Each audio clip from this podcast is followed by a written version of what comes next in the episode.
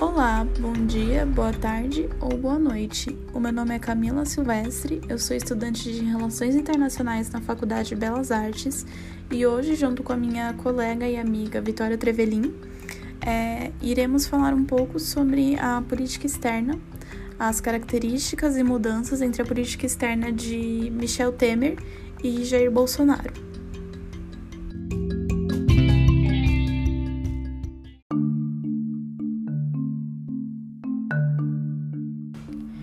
Primeiramente, é interessante frisar algumas características da política externa do governo Dilma Rousseff, a predecessora de Michel Temer.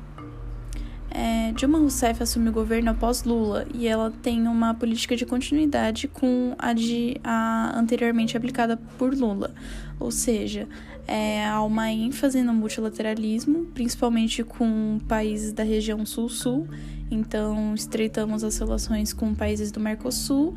é, com a África do Sul também, com países é, mais subdesenvolvidos, numa, como uma forma de tentar alcançar juntos os nossos objetivos de desenvolvimento. Temos laços cordiais com os Estados Unidos, como sempre tivemos, porém não tão dependentes apenas das relações com os Estados Unidos em específico. Também é importante frisar que a Dilma nunca teve essa característica de realmente se dedicar tanto à política externa quanto houve no governo Lula. Ela estava mais interessada na questão da política interna e de desenvolver o, o Brasil como um país. Então, quando ocorre o impeachment de Dilma Rousseff, após diversos protestos em 2016, com movimentos iniciados por alegações de irresponsabilidade fiscal, temos a presidente deposta de seu cargo e em seu lugar assume Michel Temer, que afirma que seria adotaria uma política externa de ruptura com, anteriormente, com a anteriormente aplicada. Ele nomeia José Serra como seu chanceler e em seu discurso de posse, José Serra afirma que iria romper com a política externa é, que vinha sendo aplicada até então nos dois governos anteriores, ou seja, Lula e Dilma, e que não se basearia tanto por questões ideológicas. É... Ainda em seu discurso de posse, José Serra afirmou que a diplomacia brasileira, aspas, voltará a refletir de modo transparente e intransigente os legítimos valores da sociedade brasileira, em vez de conveniências e preferências ideológicas de um partido político e de seus aliados no exterior. É interessante frisarmos e notarmos que algumas notas do Ministério das Relações Exteriores, dirigidas a países de cunho mais de esquerda, que expressaram suas dúvidas quanto ao impeachment de Dilma, tiveram um tom mais ríspido. E isso é uma coisa que na política externa pode ser muito notada e analisada. Também é afirmado por José Serra em seu discurso de posse que o Brasil não iria mais se restringir às relações bilaterais e não iria mais parar com seus esforços nos âmbitos multilaterais da OMC, o que, segundo eles, teriam acontecido durante toda a década que havia passado em detrimento dos verdadeiros interesses do país. Outro fator a ser citado seria a aproximação em relação à África,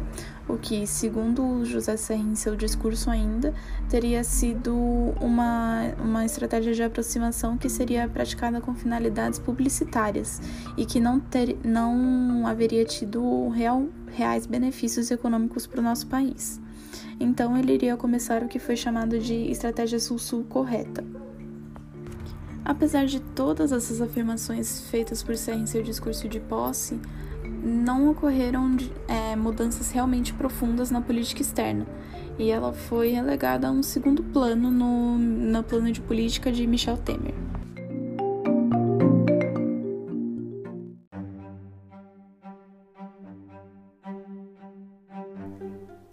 Dadas as considerações sobre a política externa do governo de Temer, Abordaremos agora a política externa do governo Bolsonaro e as suas relações Brasil-Estados Unidos. O governo de Jair Bolsonaro, inaugurado em 2019, trouxe uma inédita direção da política externa, nunca antes vista em qualquer parte do mundo, sendo ela uma política externa movida exclusivamente por motivações ideológicas, sem compromisso com qualquer concepção de interesses nacionais a ausência deste norte fundamental, que traz, entre outras consequências, uma adesão excessiva, quase totalmente automática, e a crítica às decisões e às políticas dos Estados Unidos de Donald Trump, colocam o Brasil em uma posição de uma grande desvantagem e insegurança em diferentes âmbitos do plano internacional expondo a incapacidade da atual política externa de lidar com os desafios e obstáculos de um sistema internacional que caminha a passos largos para as transformações estruturais profundas no século XXI. Ao longo de toda a campanha eleitoral, os Estados Unidos foi apontado como o eixo de suas políticas externa e comercial, assim como inspiração para as futuras decisões em outras áreas, entre elas a migração, o meio ambiente e o Oriente Médio sobretudo em relação ao conflito entre os palestinos e israelenses, integração regional ou multilateralismo, com a rejeição às Nações Unidas e às demais agências do sistema da ONU, por exemplo, como apontam Castro e Lima Albuquerque em uma análise sobre a política externa do governo atual em seu início.